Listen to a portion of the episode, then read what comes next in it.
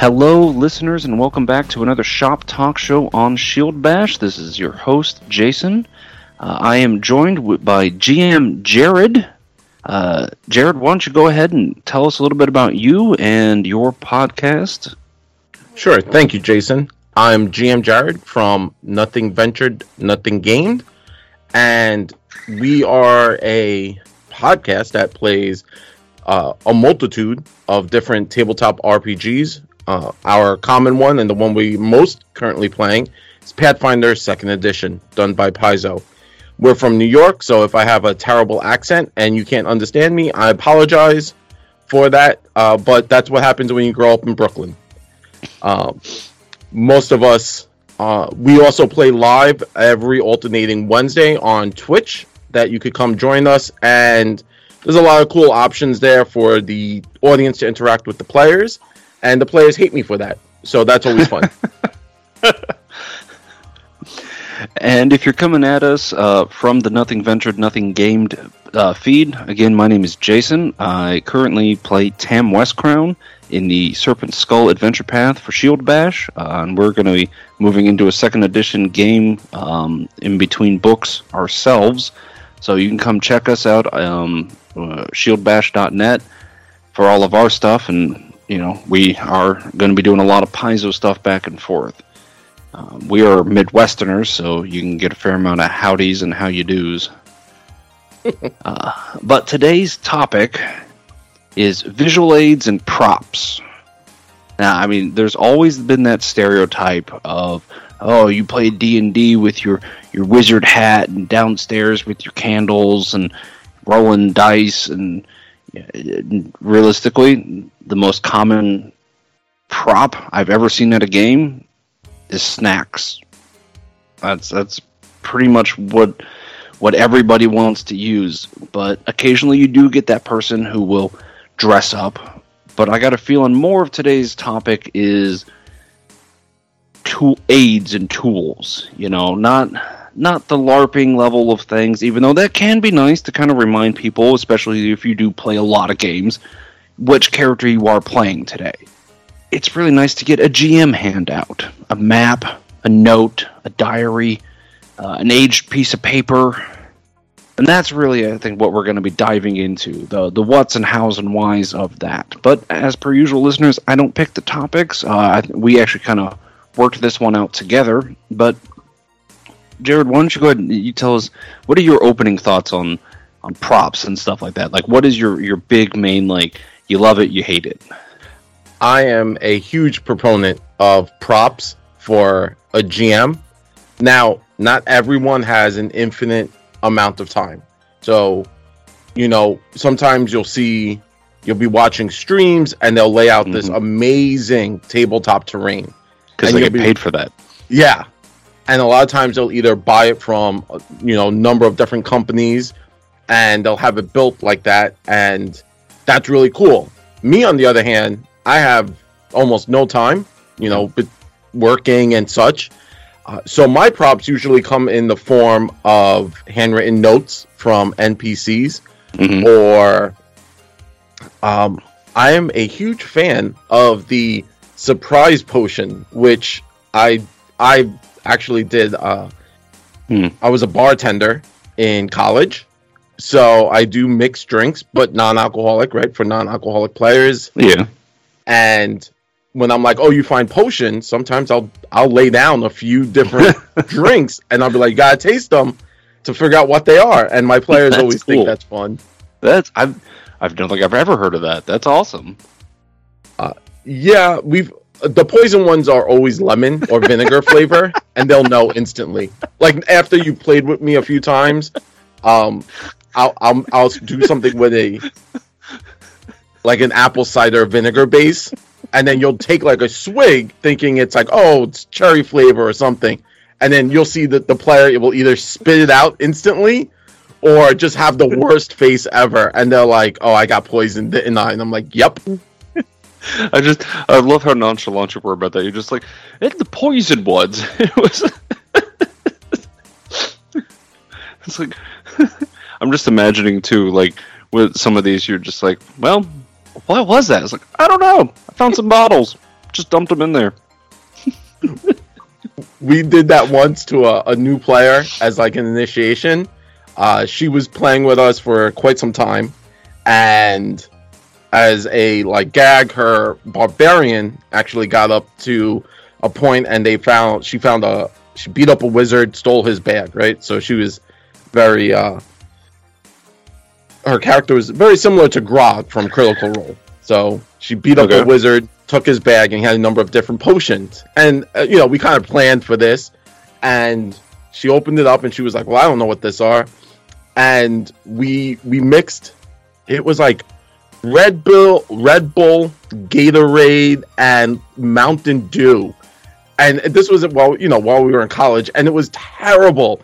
But yeah. she drank it like a champ and and I and I was like, uh, that was definitely a poison one. She was like, well, I have poison resistance, so and instantly we were like, I was enamored by this person. She was like the coolest person in my head, uh, because she, she like ran with it, and I was like, I don't even know how to handle this. That's an awesome meet cute that you got for your wife there. Yeah. is this the woman who eventually, um, you know, bore your children? Uh, it definitely was. I became so enamored by her that we uh uh I I started I became the weird guy who was like, "Hey, let's hang out not playing D&D." Yeah, I, I I can't say anything. I, I joke with my wife. Our first date was a D&D game and you know, we've been married for 11 years. So Hey. Yeah, it works out. Nerds marry nerds and okay. But anyway, so props are obviously very useful. Um, personally, one of my big favorite things is um, pictures of NPCs. That that is that's one that I find to be incredibly useful because you can, you know, it's the saying a picture is worth a thousand words. You can describe an NPC a whole lot, but like being able to show a picture um, really helps them pick out what's going on. Uh, and ever, you know, anybody who's DM'd for any length of time has run into that situation where you've described something and in your mind like it, you've it's perfect. Like you've described it exactly what they need and everybody else all the players are just sitting there like so it's uh, just a ball? Like no it's a spherical room with a it's like okay and they just they just don't get it you mm-hmm. know? So like what are what are some of the the props that you besides obviously just the pure fun and entertainment value of your potions what are some of the most commonly used ones that you've used that you've had the best success for? Uh, it has to be maps. Uh, if a gm we live um i think most of our listeners are kind of the the in between age where they they started pen and paper and are playing now on tabletop but on computers. Yeah. And I find the moment I can bring up a map on a computer screen and send it to my players, like an image like that, they instantly you'll you'll always hear the oh, mm. and right away they they suddenly get it, and I'm like, am I that bad as a like as a narrator? And they're like, no, we just didn't understand where the pit was and where like the the fountain that's spitting snakes out of its mouth was it's it's their fault. Just remember, it's always their fault. Yeah, that's when you throw in the apple cider vinegar potion. You're like, yes. drink this. Trust me, it's a healing pot. um, but that is one of my most go to. I um, I'm a sucker. You know, since we both are playing in uh, Paizo created uh, games, uh, I buy the flip map packs oh, that oh, yeah. Paizo puts out and I have a stack of them, and they are just so handy, and they're travel they're travel ready. You know, every I you know we have the battle maps, right? The battle maps with the dry erase stuff, uh, yeah, but I like those flip maps ones. Yeah, I like those battle maps, and and they even have like, you know, if you get the, um, like the alleyway, it'll look like an alleyway, mm-hmm. which uh, also I find props like that can also inspire your players to do a little more. Suddenly yeah. they're hopping over the barrels that they now visibly see and are throwing daggers or taking cover and having like an old western shootout with their hand crossbow. Um, and that, that's why I really feel like sometimes visual cues are, are really important like that. Yeah, and I will say like Paizo does a really good job with those flip maps. I also I run um, a fair amount of society games, so like I you know if I'm running uh, one and I'm like I don't have that map, I'll try to get it. You know, and like they populate those things like you said. You know, city streets. It's like okay, if I'm drawing that myself, I'm probably just gonna draw some outside walls. But like this one, it's like okay, well this one has like a courtyard or a fenced-in courtyard. This one's got bunch of barrels outside, crates. Uh, here's a sewer drain. You know, here's a chimney. Like they get all those little bitty details that it would just take you so much longer to draw. Most players they they're hesitant to just assume these things or at, want to ask for like, hey, if we're in an alleyway, you know, is there a pile of dog poop that I could, you know, throw in their face? They don't necessarily want to ask for that, but if they can see it on the map, they're like, I'm going to pick that up because it's right there. I got it, you know? Mhm. So, like, I'm, listeners, this is also me saying, yes, those maps are fantastic. like, I, in fact, I have a list of like their names. So it's like on Christmas time, I can be like, I want more maps. Here's the ones I have. Nice. I gotta do that. that way.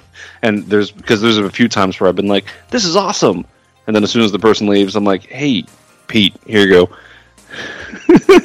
Because I don't need three of these.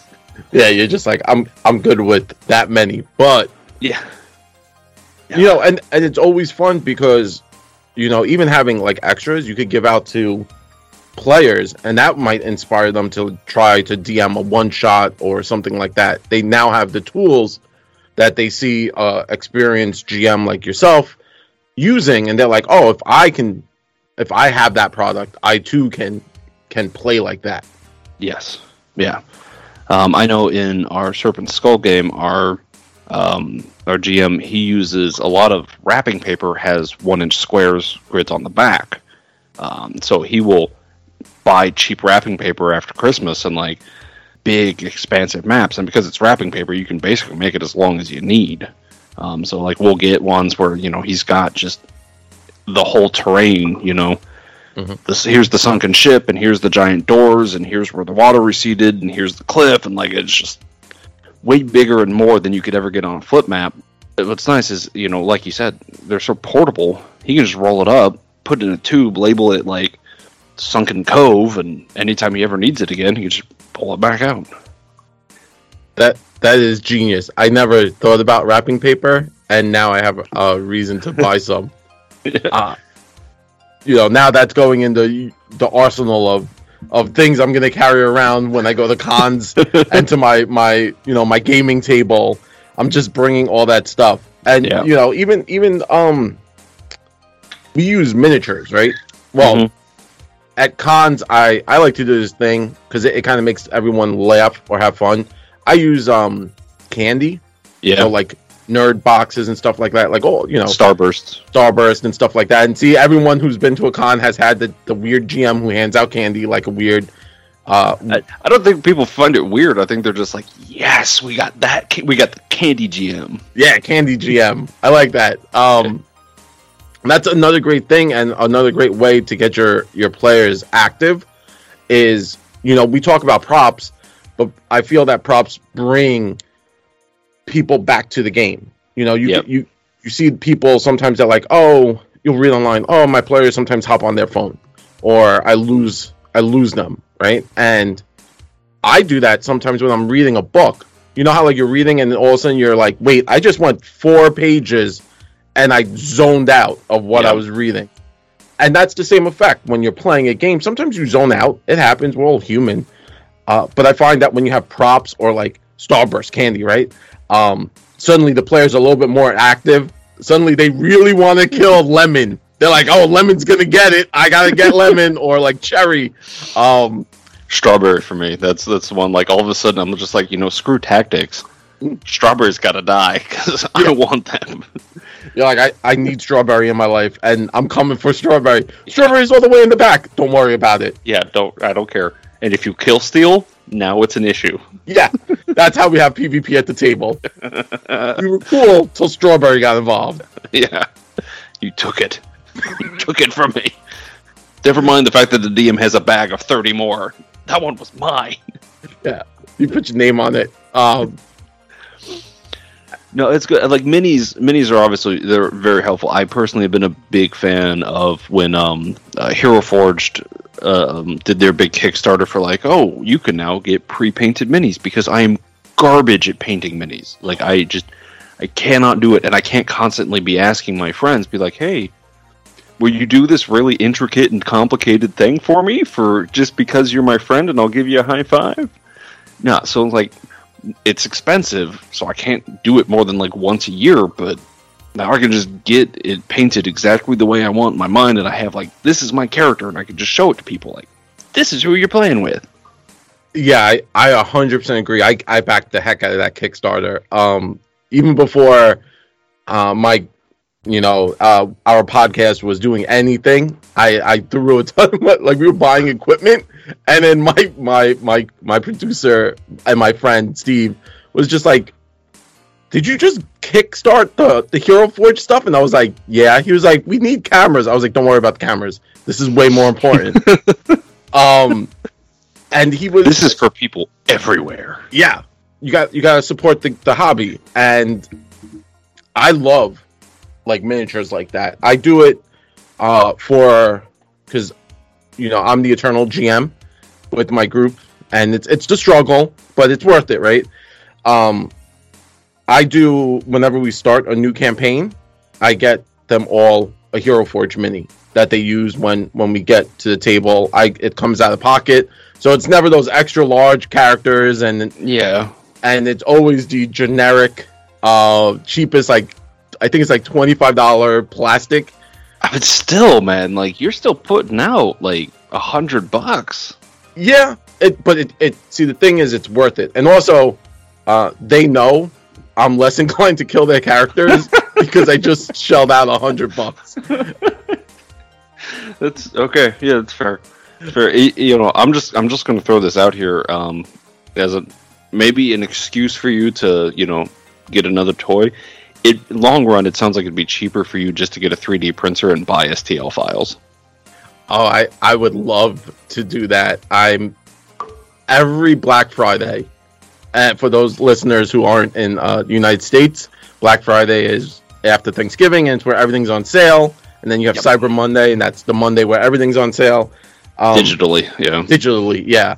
Uh, every for the last two years since I've been doing this gate, you know, the podcast and buying miniatures for my friends. Um, I just I I keep seeing it. and I'm just like, next year, next year, and and you know, you're like the fifth person. And you're you're a fifth person from the Midwest who I've never spoken to before. Who's like, you should probably do that. You you, you silly person. You Well, I, I say this because one of the guys on our podcast has a 3D printer. You know, it's it's like a three hundred dollar. It's not very big, but like sometimes I will just have like, hey, I got an extra ten bucks. I can buy an STL file for eight. Just give Yeah. it to him. He charges five bucks to to print it, and I'm I'm good to go. You know. Hmm.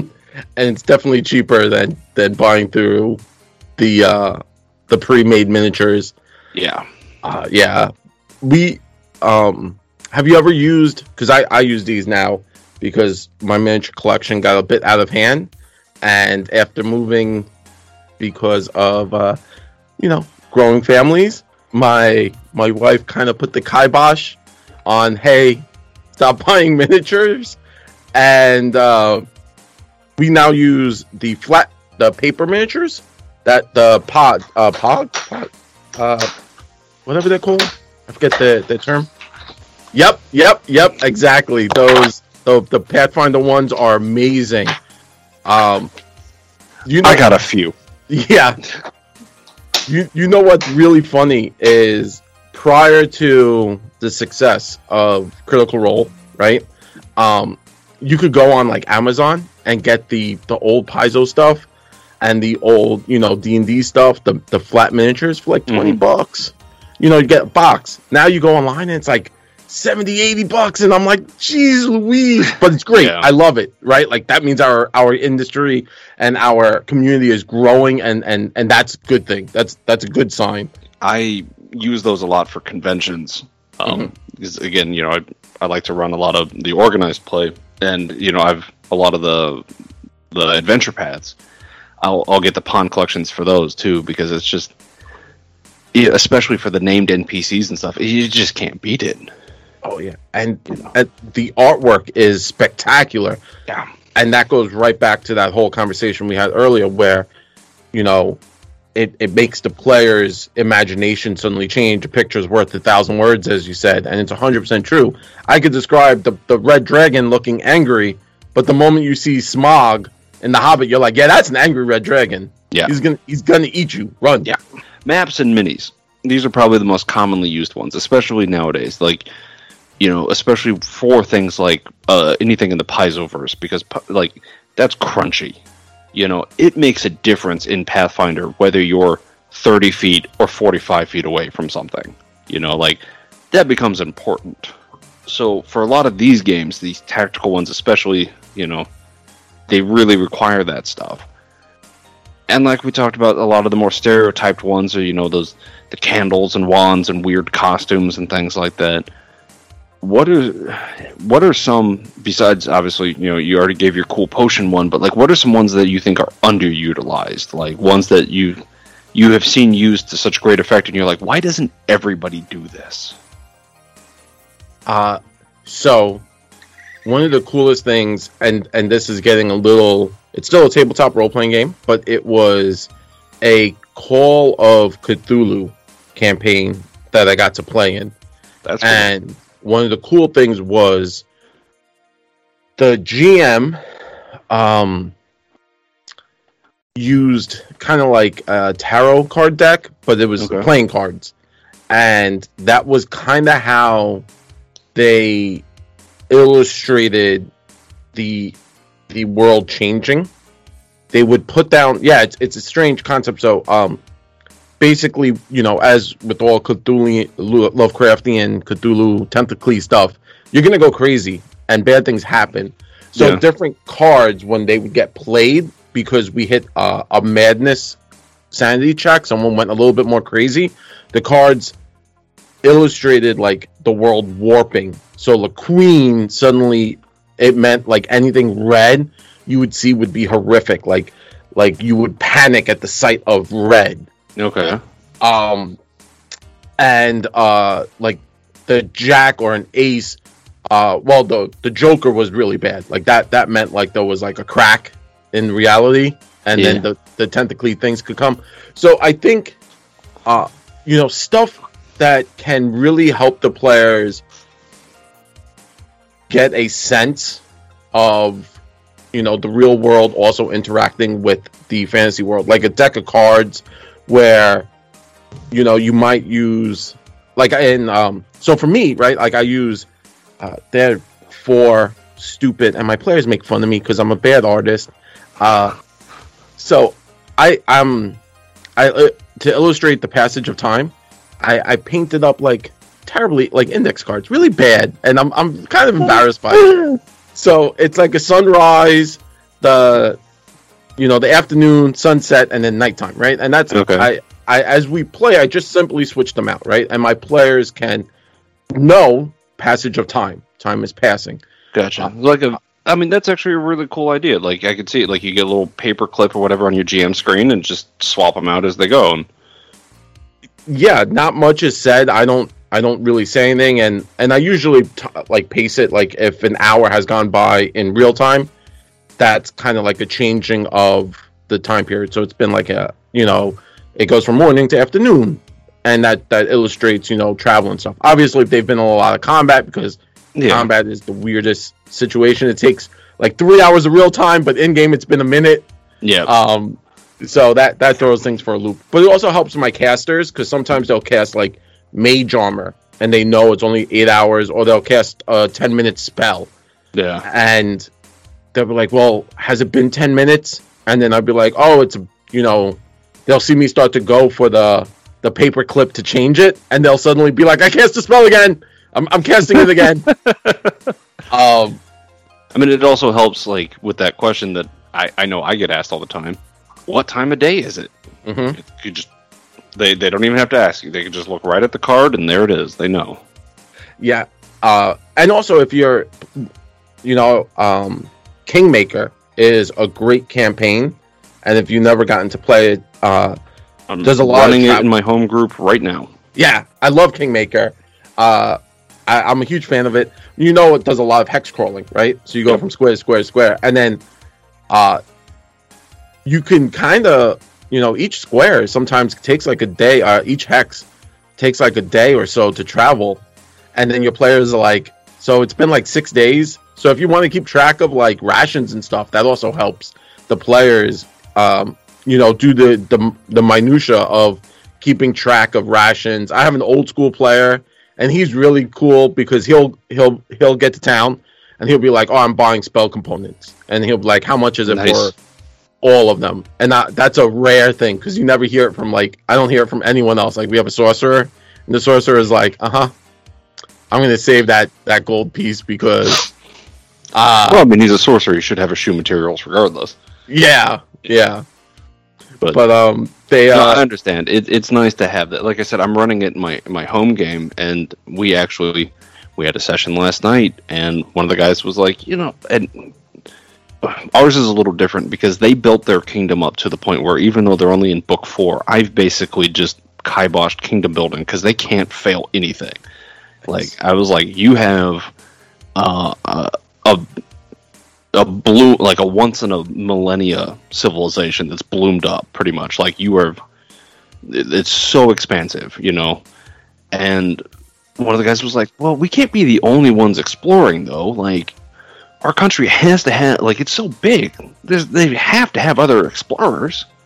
mhm. they have to like do, like we shouldn't have to clear all these hexes right and I, I was like logically you're right you're right it you know this is a month of work and you don't have to you don't have to play kingmaker like, we could just close the book at the level that you're at and just call it a day and go on to the next book at a too low a level but like you know uh, like I, I I eventually just showed him the map. I'm like, you see all these little dots? These are the things that need to be done. Yeah, yeah. know?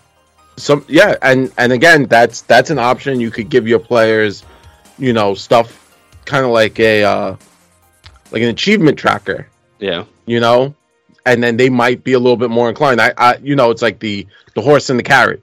You got to lead them with the the little carrot, and that's that's what I love doing, and that's why I really love props because that's my carrot for my players. They and and they they should be you know props should be something GMs should be thinking about. You know, we're coming up to almost Halloween. I just saw a spirit store go up nearby, Hmm. and right after Halloween, that's that's the best time to grab like your your crazy props, right? Yeah. Um, your your your twinkling candles. I want to grab a few of those to to put at my table. Uh, Fog machines, fog dry machine- ice. dry ice. Yeah, you can you can get crazy, or you can get really cheap. And you know, a tea bag, some paper, and a really nice pen, and you can you can give someone a scrolled, you know, secret message. And sometimes I did this once, and it never panned out because I'm I'm bad. I'll introduce things, and then like that, the line will drop. Uh, it was in a homebrew campaign, and I sent one of my players. I just I in the mail, like I mailed it to them. I had their home address, so I mailed it to them. It was it was addressed to their their player character, and they opened it. And I remember I got the text, and he was just like, "What are you doing, dude?" And I was like, "Don't worry about it. It's cool." and it was a love letter from an NPC in the town that they were in, and she became kind of infatuated with him because he, he gained a reputation, you know, hero. Yeah. Um, and I sent him a love letter. I sprayed it with some of my wife's perfume. Uh, and he was like, dude, like, that was the weirdest thing, but it was also so cool because he, he was super interested in like seeing where it went. And then sadly, we, we, the, the evil lich, you know, became a little bit more important than dating. yeah. Uh, but stuff like that, like you could just do something so small and it just changes your player's interaction. And he still has the leather. I mean, Uh, I mean, I imagine. I You know, he he brought it to my wedding and he, he just wanted my wife to see it He's like i just want you to know your husband sent me a love letter um, when you guys were dating So I've never sent a love letter. I have done the teabag approach though to like age paper, um, to make it look aged. The the other thing too is, um, you know, out here in the Midwest, like I live in a small town, so like I have to drive to work all the time, right? So I found it's not a bad idea just to take a couple sheets of copy paper. If you just leave them on your dashboard for a couple weeks, they age themselves. Oh. You know, oh. out there in the sun, and you know, you don't really notice it until you put them next to an actual unaged sheet of white paper, but like they're noticeably a different color. And you think, or if you get them a little damp first and then set them up there to dry, it takes a while, but it's a lot less actual effort because you just got to set them up there and let them bake in the sun. Oh, that's awesome. I have uh, a car I haven't used in many years, just sitting in my driveway. so now it's now it's going to be used for something. Yeah, you know, it might as well be, you know. And if you're not going to use it for anything else, if you got a backdash, you know, maybe tape some to the windows, just really go all out with it. I'm just gonna have my neighbors like come to my house, be like, "Is everything okay?" Like, your husband's out there just filling up the car with papers. It's- and you know, he's making sure that they, don't overlap. Yeah, I. that's just gonna add to my my neighbors thinking I'm the weird house. I put up the uh, the Klingon flag outside just as a, a joke, and I, I'm now getting the weird looks from like my neighbors, and I was like, "Yeah, I'm that guy. I'm sorry." Yeah. Yeah. no, hey man, you got to have fun with life. That's that's the most important thing. And you know what's what's nice too is you eventually get somebody walking down the street and being like, "I recognize that," and they feel a little better about themselves. You know, Exactly. Exactly. I hope I hope and I hope they're not mad that like I chose Klingon and not Federation. You know. I'm just saying Worf was cool. They should like Worf Worf was awesome. He was Yeah. I mean, I can't think of another character that ended up in two different series. yeah. So Then again, I'm not a huge Star Trek fan. Um, I'm but- sure yeah. yeah, I mean, there might have been. Uh, and you know, for me personally, the you know, this this is a Yeah. tangent that could go way deeper than, than even most of our normal tangents. Uh, Four So- hours later. yes. anyway, so one of the most useful things that I found that a lot of people don't do is uh, index cards. An index card is a great way to you know hand it like you've got a magic item, index card, important information, index card. You give it to the player, and you know if they're ever like, oh, we got a note that said something, right? And they they look at me and they're like, what did it say? I'm like, I gave you the note. That's on you at that point. You know, how does that item work? I gave it to you.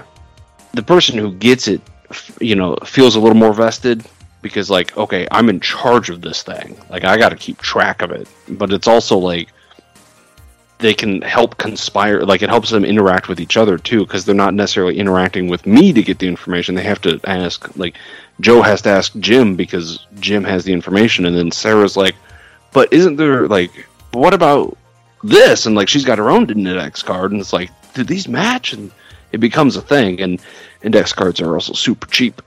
Yeah, you could you could go to your local dollar store and pick up a ton of index cards uh, for stuff like that. I have not done the index card thing. For all my craziness, right? You you would think that the simplest uh, would be the easiest and the the I mean- first thing. From what you've said, it sounds more like you just transcended index cards immediately. You're just like, no, no, no, no, no.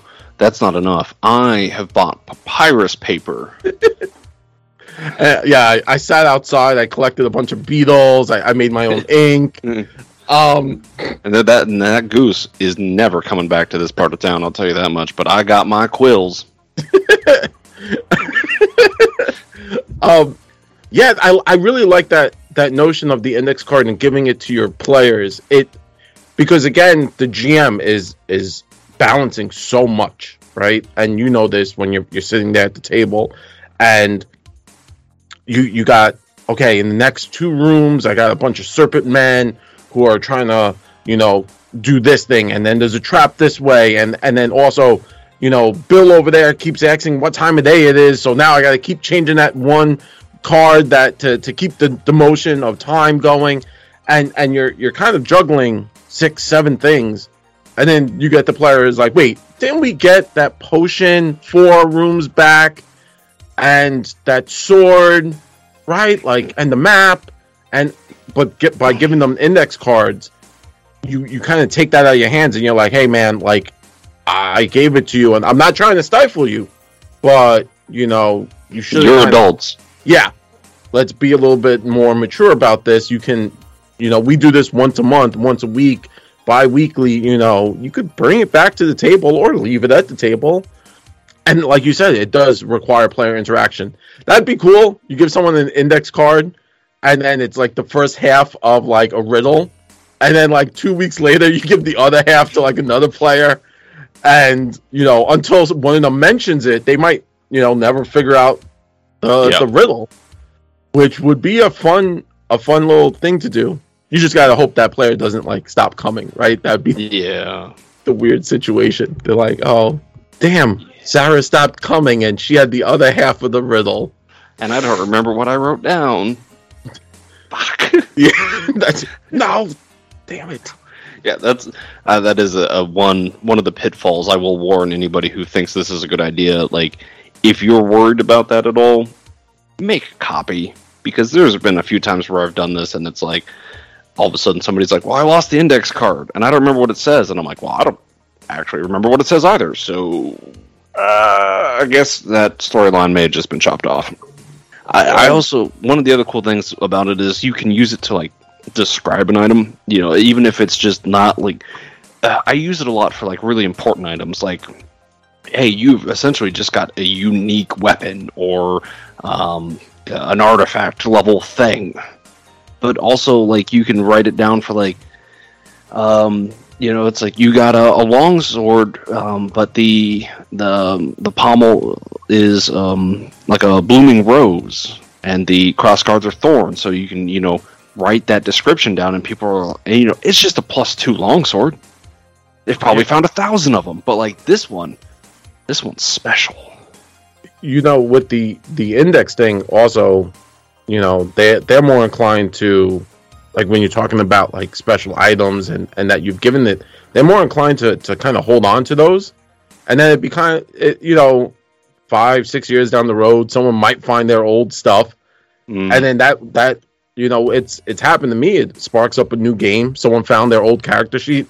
And then the conversations of the the memories start talking. Oh remember those goblins that jumped us and stole yeah, you know? And then all of a sudden you're like hey why don't why don't we get together? Like why did we stop doing this? And that life. yeah and then you're like you know what? I have you know vacation time coming up. Why don't we all get together? Yeah i could do this uh, you know? And then all of a sudden now you're back in the swing of things. And that's that's kind of fun. You know we we now keep a lot of stuff. I know you know the digital age and i'm the, the grumpy old man shaking fist at the sky. But there's something uh, i still have to have the hard copy book right i still Yeah. have to have the tactile thing in front of me and i think that's kind of why i love props so much like as as that kind of person it, it just speaks to me you know into that primal part of me that's like this is mine and uh, if you touch my strawberry starburst i will stab you at the table Well, um, for those of you who are listening on podcast, I'm gonna right now. I'm pointing behind me at a uh, an entire shelf of binders. About four of those are just character sheets I, I, that I've been holding on to for for various games. And they're not all my. One of the binders is my wife's, Mhm. um, but like one of them is. Uh, well, actually, two of them are Pathfinder Society characters, and then one of them's Pathfinder Society Second Edition and Starfinder, and then like I got home games, and then like home games we haven't quite played in a little while, but I'm hoping we get back to at some point, and and and and and and. that is uh i am for those of you listening i am my i am awestruck in in in in reverence to this man's dedication Yeah, I, I also really like my physical stuff. All the other binders are printed out Pathfinder Society scenarios because I just can't. I don't like the idea of running it all digitally. Like I like having that there, especially especially for like I mentioned way back. Like if I want to show a picture of somebody, like I don't want to whip my whole computer around. I just like, hey, here you go. I can just pull the sheet out and be like, this is what this thing looks like, or this person looks like. Just, there it is. yeah hundred percent and and sometimes you know they're really bad with not not not Paizo, but um, as a GM, you know, and that that kind of ties back into using those those uh, miniatures or the Pogs. Um, sometimes it's hard to describe these fantastical monsters. Like I was trying to describe today a uh, otagu. I, I say it wrong, but it's a monster. Yep. With the tentacles and the big mouth, and I was like, okay, it kind of looks like the Little Shop of Horror flower, but tentacles and uh, legs. And then I showed everyone the picture. They were like, "You're wrong. That is not what it looks like." And I was like, "But it does, kind of." Um, I shared this story a little while ago on one of the other ones. Um, one of the last conventions I was running at, I had a guy. Uh, so my group and the podcast and listeners, you're going to be like, "Yes, Jason, we know what you're going to talk about." We, a lot of us, also run uh, a game convention called Farmageddon. Right? It's a charity con here in uh, here in Farmer City, and it's a lot of the same people year after year, which is not a bad thing. Like I love seeing these people. But this last year, I saw a name on there that I was like, I don't recognize this person. And he signed up for all seven of the tables I'm running.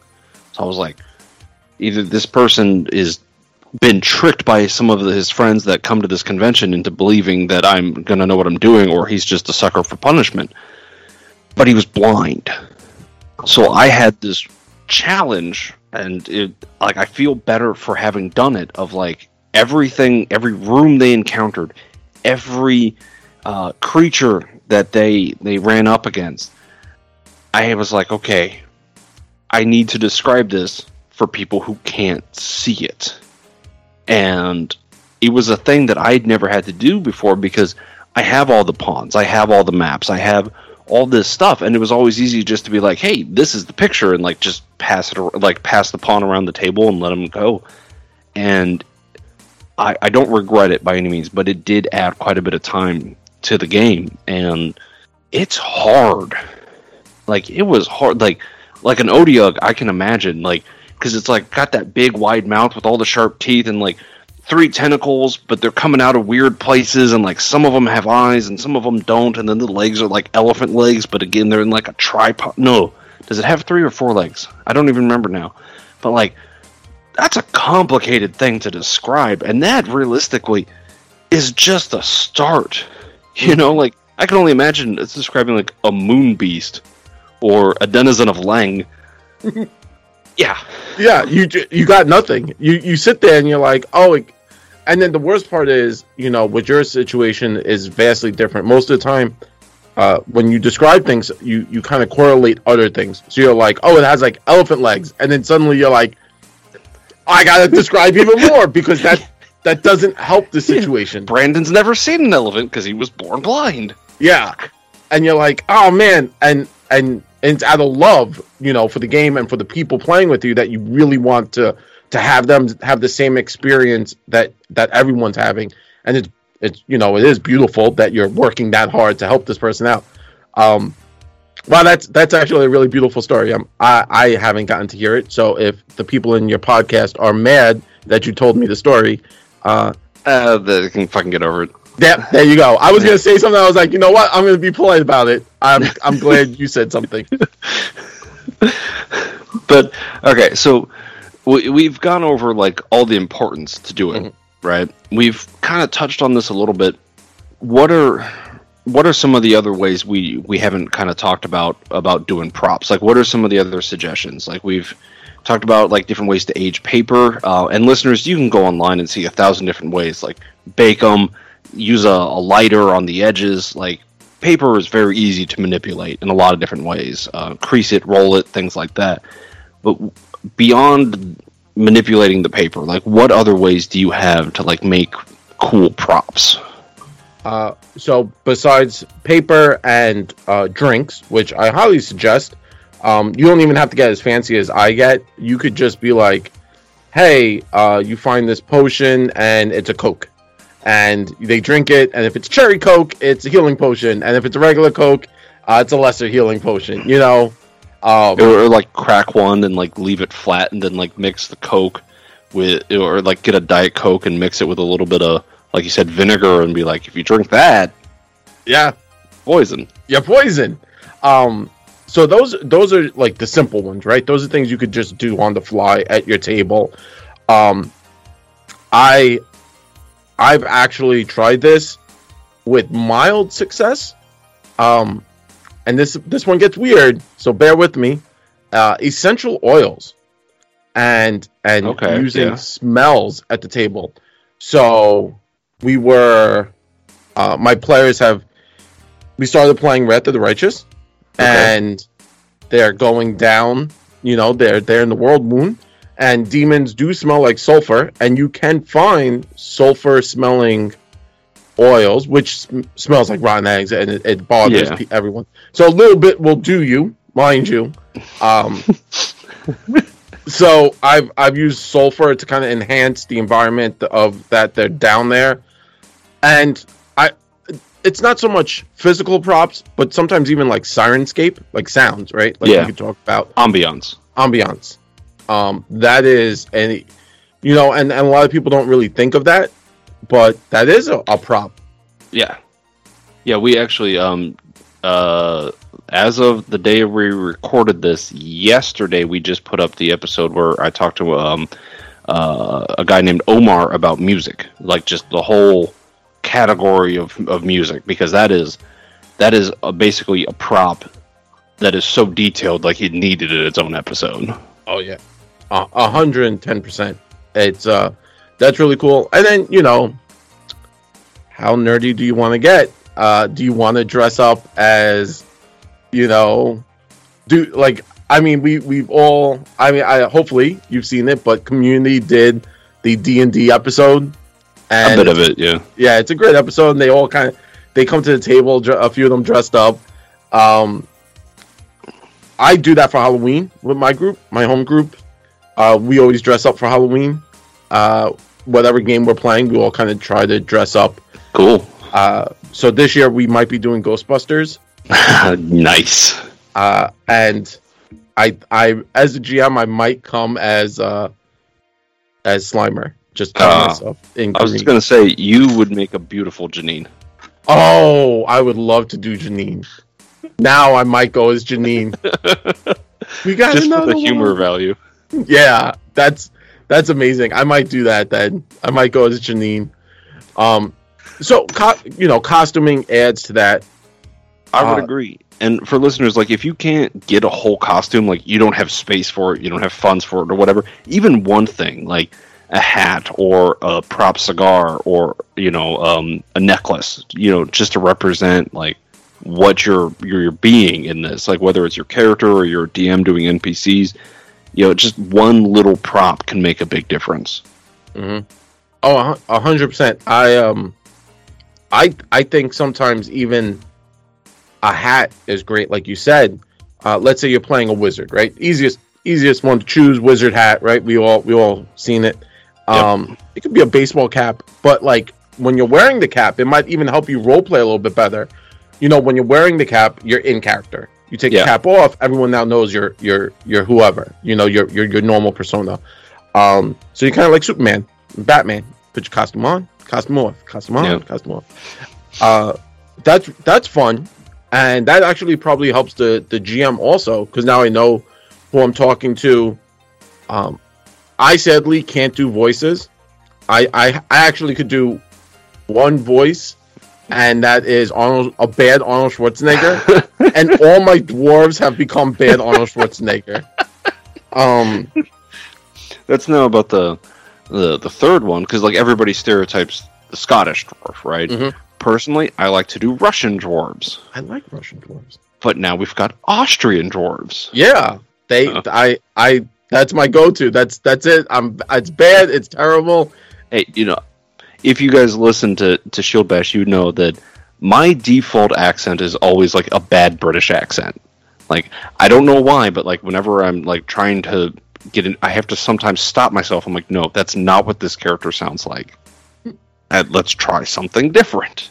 Practice makes perfect with that. I. I don't know if you would classify voicing as a prop, but um, for GM, you might want to get like uh, a fake mustache, so that it. You know, sometimes you have like more than one NPC in the room. Yeah.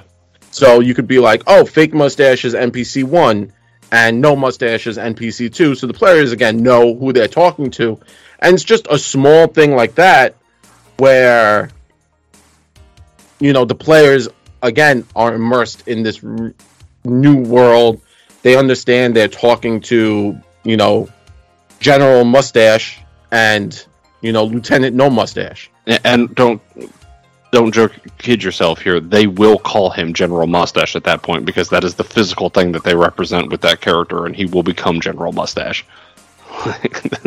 oh yeah, don't don't give him an, uh, an illustrious name. He will uh, instantly be General Mustache. yeah, I, you know, we there's a boat captain in um uh, Hell's Rebels that for us is has always been and will forever be Captain Snickerdoodle because and the D, and the DM running is just like like that's not his name. Like we don't care. That's that's just what that's how we're gonna remember it. Like deal with it. Yeah, yeah. So, yeah, but anyway, NPC names is always another thing. But like, yeah, that that's a great idea, and you could it's a re like if you get one of those like um you know just a little paper cutout one and put it on a stick, and it's now it's a reusable prompt for you where you can just you know put it up and you know a campaign later when you're like, okay, well this nobleman's well known to have a big mustache. I already have one. Put in your toolbox. Yeah, it's and it takes up what a small stick space. You get like a, one of those chopsticks from like the takeaway. Yeah, and boom.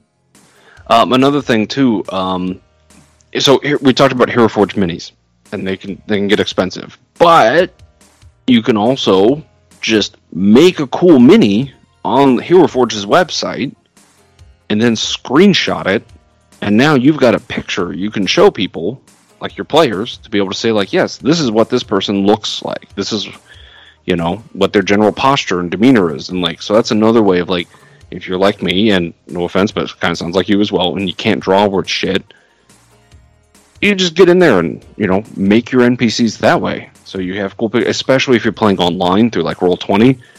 That's another real easy way to like screenshot it, save it, import it, and now they can just see exactly who you're talking about.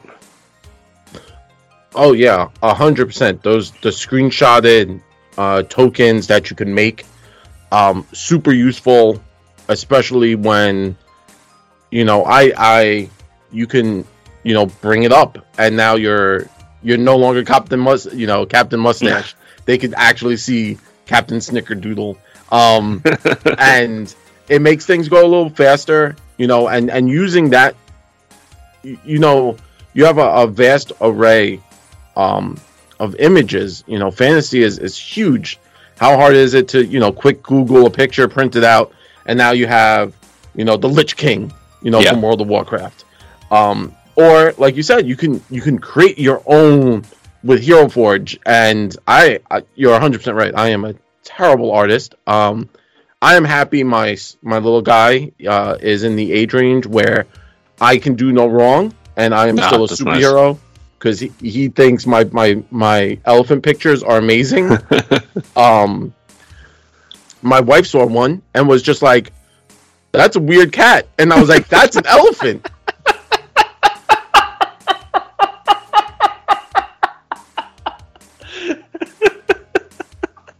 I was like, "That's a weird cat." Yeah, I was like, "You didn't see the big ear?" She was like, "I didn't. I thought the cat had wings," and I was just like.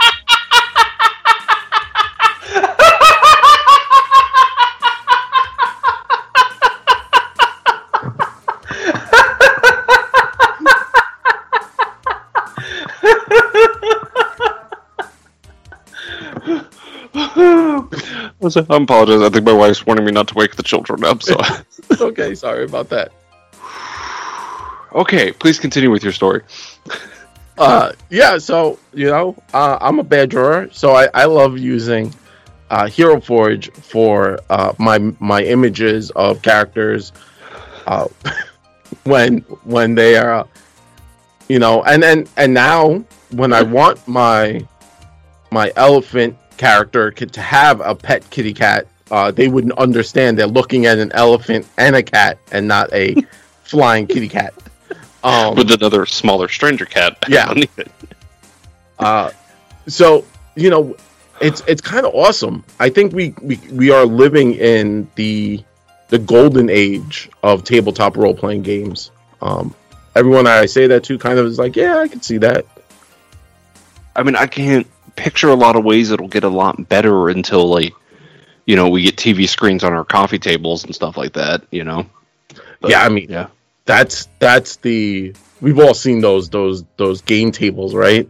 Yeah, where they they have the the the TV and they just kind of bring it up with their laptop and and it shows up and they're playing on the table and that that just looks pretty cool. Um, if you have the finances to do that, yeah, you should be putting those finances in uh, holographic technology so that we can all like live the reality now.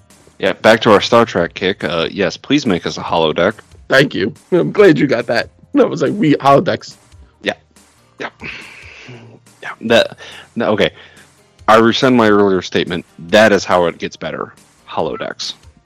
You know, it's not going to get. I, I, think that that is going to be the the height. I, I, don't know. It's not TTRPGs anymore, but I guess we're we're that is the time when LARPers really come into their own and they're like, You've been making fun of us for years. Now you're one of us. Yeah, I think at that point we all become one of uh was it the one of us, one of us. Yep. Resistance and, is futile. Yeah, yeah, you just become uh join the collective. Yeah. but hey, for that kind of props, I'll do it. Yeah. I mean if you know and and I think that's really the the you know, I I don't get mad. Um, it's beautiful when I go on YouTube and and you quickly do a Google search of like props and stuff and like how to build your own terrain. And sometimes you'll see these these people and they're like, "Oh, it's super easy. You just get foam core and then you do this, this, and this, and you paint it, and then it's done in like three hours or like six hours." And uh, I wish I could. I, I, it's you know, it's across the hall. I tried that, and um, I super glued it to my table. I had to like pry it off the table uh, because that was that was on me. Um, but it's not as easy as as all the you know. We've all watched Bob Ross and go, I could totally paint happy trees, and then you're like, I can't paint happy trees. Yep, my trees are sad and lonely. Yeah, they. I feel like every time I try painting or drawing, Bob Ross just rolls over in his grave. Now, Bob Ross would give you a big old hug and remind you that it's okay.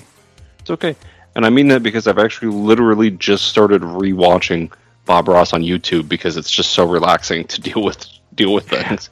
Um, but yeah, no, I, I understand what you mean. I've, I've seen some of those, and I've seen like people that are like, "Oh, this is how you make your own dice. It's super easy." If, and like, hey, here's a bunch of stuff that I've never even heard of, and they're like, "You just buy the," you know, it's like watching a celebrity chef who's like, "Yeah, we're just gonna use some stuff laying around the kitchen, like West Indian ginger and mm-hmm. um, you know, the the feather of a dodo bird," and you're just like, "Where do I even get this shit?" Yeah, like Gordon Ramsay, I can't, I can't cook that stuff. That's not yeah. local. No, no. Like maybe if the, the world market's open and they happen to have it, but uh, I don't even know how to pronounce that. So, yeah.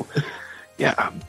So yeah, uh, yeah, yeah. I mean, you can go online, you can find some useful tips for props and everything like that. But yeah, a lot of the stuff they talk about is just if you're, you know, a Hollywood prop artist, yeah, that's probably really easy to make, but not practical for the the layman. Yeah. Um, what's another good? Oh, I I really like, and this one's gonna uh, something simple again that you could just kind of grab. Uh, name tags. Mm. It's something you know. You go to conventions and stuff, and everyone sits down with a fantasy name, and mm-hmm. suddenly there are a lot more vowels than consonants at your table, and you're just like, I well, uh, I can't pronounce that. I can't even write it down phonetically because your name started with two Z's and then ended with four Y's. Um, so see, it's see, it's spelled Johnson, but it's pronounced Murder Boat. Yeah. I agree. Like um, at a lot of the conventions, a lot of the the longtime players, they'll have little placards, you know, little tents that they've made themselves. And I personally, I'm a big fan of the, um, you know, take an again, take an index card, fold it in half, and I tell them, it's like write your character name down on both sides Mhm. You know, and it's got some other uses as well. I tell them like, hey, if there's anything weird about your character, make sure you write it down. Like, if you're just a standard half orc, I know what that is, but like if you have 120 feet of dark vision instead of 60, you know, so it's got some GM uses, but like then I've got everybody's names and it's in front of them, and I can you know use it. You know, it's if they don't have their own, it, it can be a very very beneficial thing. Yeah, and and suddenly you've you've now made a prop, Yep. right? Like all of a sudden the player has a prop, and then you know circling back to to things we spoke about, that's probably something they're gonna keep. Like you have your binder full of your society characters, and you know I'm sure that that could slide in one of those pockets, and you go to a, a can you know a convention, and bam bam, you're sitting at the table, you got your little miniature that you created on Hero Forge, and you spent four million dollars because you got the the pre-painted one Yeah. um, and you got your your little name tag, and you know you even came down with like a little trucker hat, and then you know your hat's on, you're You're in character. you're in character, your hat's off, you're out of character, and it's you know it sounds weird, but you're already doing something weird, right? Yeah. Like I think I think that's the funny thing. We're doing something strange to begin with, and then we're gonna like mock each other for doing strange things. Yeah. Yeah, I mean that is one thing. Like you hear it a lot with like people being hesitant to try character voices. You know, it's like because oh they might make fun of you. I mean, it's like well, it's also a it's the same joke we make at um uh in the podcast sometimes where you know some of us will get off on a tangent on like Avatar: The Last Airbender or Magic: The Gathering or something, and they're like, "Wow, you guys are nerds." I'm like, "Oh, I'm sorry." Did I interrupt your D and D podcast, your RPG podcast for my nerd stuff? Like this, it's all it's all in the same ball of nerd. Like, Yeah, I- yeah, just yeah, have at fun. like, just d- dive in. Mm-hmm. yeah man just just hop in i don't i don't you know i i love this is my like my my guilty pleasure. I love playing with new players. Oh, because you only get to that experience once right? And this this could be a tangent. But also if you're the gm that brings pop props to the table and do bad voices and all your dwarves sound like arnold schwarzenegger you know what? You've changed their perception of the game because they're going to go home they're going to play and they're going to maybe have little props. They might have you know index cards with really cool items um, they might have you know whatever they have maybe they they start stealing stuff from you but it's not stealing it's it's it's enhancing their game Yeah. I mean, you'd call it still one of the phrases I've often heard is the best GMs steal from other GMs. oh you have to Yeah, Yeah, a hundred percent. And you know, now these players are are embracing the nerddom and embracing the the culture and everything about it. And then suddenly it's no longer weird because they're doing weird stuff at their table. So then, you know, it's kind of like a virus. You know, we all now understand a little bit more about viruses, but you know, all of a sudden now it's cool that they're doing it, and then they go to a new table and, and they're doing it, and and then and those five players go to new tables and they're doing it. Yeah. And, and now you're a part of the collective, and that's how the Borg win. Don't don't stop. uh, which it does kind of small thing to take away from this to remind people is props are not just for the GM. Like the GM has a lot of has a lot more opportunity for for props, um, especially like handing things out, NPCs and stuff like that. But like like we gave with the example of like having a hat that you take on and off to be out of character, your name tags, your minis. There are other things you could get, like if your character has a signature item, you know, like they've got a lucky coin, just go buy a cheap plastic coin, you know, like having those little things can, you know, help your other help the other players, help the GM really recognize like especially you know, if you talk about your lucky coin a few times, they're like, "Oh yeah, cool, he's got a neat coin, he likes it." But like if you physically have the coin, like that's important to him or her. That's a thing that that character values, which can have its downside as a GM may just be like, hmm, that's valuable to them, and now I'm gonna fuck with it. But it can also just be fun. Yeah, you know if you know it, it, it's something that like again enhances the game, and that's what props are really about for me. Is is is creating this new level of enhancement. Um, that everyone is like, oh, this is really cool. I'm glad I did this.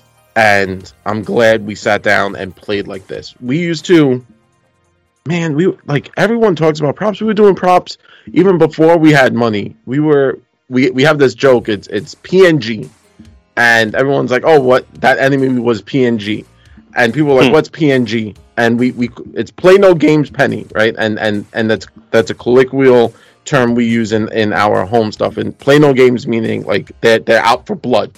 And the reason why that that came about was we used to use pocket change. Like when we come together after we bought snacks, we had pocket change. And the enemies would be pennies. You know, if it was like uh, a low level enemy, it'd be a penny. If it was like a harder monster, it'd be a nickel, dime, and then quarter was like a, go- uh, you know, a monster monster, Yeah. like a dragon or something. Ancient dragons. And Yeah. And one time we were playing, and a penny, which was a goblin like alchemist, you know, they they had like the bombs and stuff, uh, took out three players. Oof. Oof. Yeah, yeah, like three players went down to this one goblin who in the back was just lobbing um alchemic fires at the party and and and the players like didn't move. You know it's it's it's because they have that you could see hit points right? So all of them in their head are like oh i still got i got i got and then all of a sudden it's like wait i don't have enough. Um and the the penny won the combat. The the one player who survived ran from the penny and ever since then we we jokingly you know play no games penny. Yeah. and, and it was uh and listeners, they still have that penny to this day. we we do actually. Actually uh we have it at my friend's house when when we do play and and the gm's like trying to set the mood. He'll that he or she will take out the penny and be like this is the boss. And then everyone's like oh shit. Like that's it? Ah, fuck. yeah but again that those were props right? We all understood um you know and you don't have to be like again it's talking about you know we, we are talking about props but i'm always on the side of how to save you money. So if you got nickels dimes you you, you could go to i know you could go to banks in new york and some of them still have like uh international change that they might get from like their coin machines uh, so if, if you're nearby a bank, you could go find out if they have any international coins, and you could like be like, "Hey, can I get a few Canadian pennies?" Oh, that's cool. That's a good idea. You know, and you could grab a few. I mean, you might get lucky, go to 7-Eleven, or you you know, and then wind up with a Canadian or Mexican penny or something, and um, Yeah, or euro or something. yeah, or euro, and you can use those as as instead of having to buy again. It's cool having the Pathfinder pawns, but you are spending what is it like 50, 50 60 bucks? Uh, t- I couldn't tell you, man. Yeah, I bought it- them like I bought the boxes when they first got printed, so they were like thirty bucks then, I think. Yeah, But So yeah, no, now they're out of print, so like getting one is is hard. yeah. So you're spending, you know, you're spending money. Um, and how many times are you going to be fighting, you know, uh, a denizen of Leng? You know, it's once in a while. Yeah, But that Canadian nickel, that that last, that can be a goblin, that could be a denizen of Leng, it could be a giant spider. Um, yeah. I know? mean, you could do a lot of stuff with it. You could like keep it like okay, Canadian ones are for friendly NPCs, and uh, Mexican ones are for you don't know, and then like since it'll be easiest to get to the the you know U.S. currency can be for like your generic all your other enemies. And it's like oh you got a euro, that's an outsider, you know. Like you could really you know do a lot with that. That's a cool idea. yeah, you know, and I don't, I don't collect coins. This is this is just like, you know, we we you, we've always had those moments where you're at the vending machine, you're like, how do I get this like penny? Like, I the machine's not going to take it. and You're upset with it, um, but now you have a reason for it, right? Like you Yeah. got you have a reason for it, and it's it's something so simple, um, you know. So rummage through your house, I you know, and start grabbing things. If if you got an old drill bit that doesn't you know it's no good or you it, you might not use it cool that's now the lich that's the arch lich Yeah. and you know when I started, we used um, wire connectors that like electricians use. Like you can get them in different sizes, colors, um, all sorts of different patterns and stuff. And I've still got like a hundred of them. Just like I haven't used them in a while, but like they're still there for when I do need them. yeah uh, also you can use those for coins you could give out you know, going back to props, a lot of people you could give out. Oh, you find five copper pieces, and you could hand them five, you know, Pennies. red wire connectors. Oh And, yeah, yeah. Um, and, or you could say like each one's ten copper pieces, and you know, like reds are tens, and and now they actually have physical money. And suddenly, when they're they're haggling, you'll start to notice your players haggle a little more because they don't want to give up that yellow wire connector. Yeah, You know, yeah, because Uh, they the, the thing they physically see is no exactly. longer the abstract of a number written down. Yeah, you losing 20 gold pieces, you're like, eh, erase. You know, you losing that yellow wire connector, you're like, you know what? I'm gonna fight you for this. How? What's the what's the DC for this diplomacy haggle check? Let me. Can I intimidate them? Um, and you, you'll see your players will start to, to to interact with you a little more because of that. That's cool. We've gone over a lot of the little bits here: the who uses them, why to use them, how to get them. What are your closing thoughts? Like, what is the the thing that's still in your head of like, man, I haven't found a way to work this in yet about props. Like, what is that thought on your mind? you know, we use we talked about the flip maps and stuff. I've never done the 3D terrain. And for all that I've boasted and talked about my experience, uh, I've never had the pleasure of actually playing on a really cool 3D terrain. Um, and I think that's my my you know my my unicorn that I'm trying to go hunt for and get. Um, I I wanna you know if I'm in a wizard tower, I want to be able to play that cross section wizard tower night. You know, and and and that's for me. That's that's the the end game because like we did say, you know, it's expensive.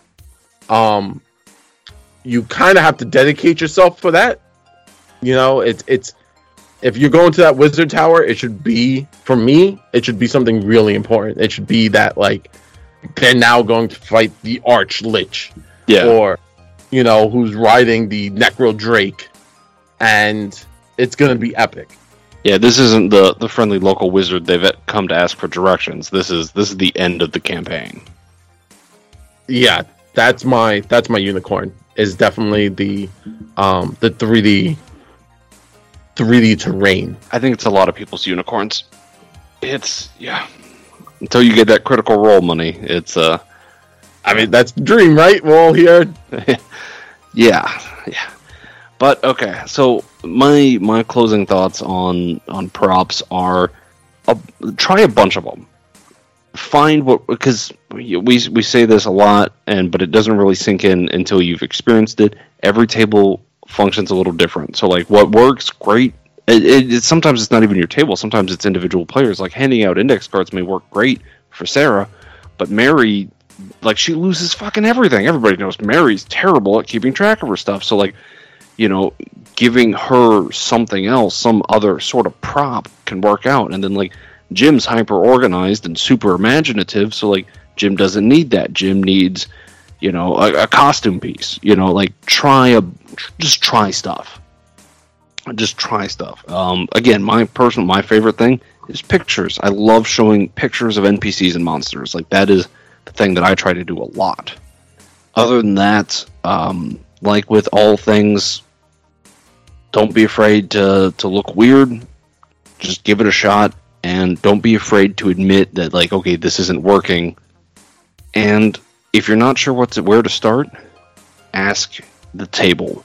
Just ask them like, hey, I'm thinking about doing some props. What do you think would be cool? They'll they'll have ideas. Give it a shot. And you may then also inspire them by talking to them about it. They may try their own props. Yeah definitely 100% so listeners thank you for joining us. Um, we hope you found some use out of this and will enjoy uh, you know find some success out of it. If you have any questions shoot us an email we'll talk at you next time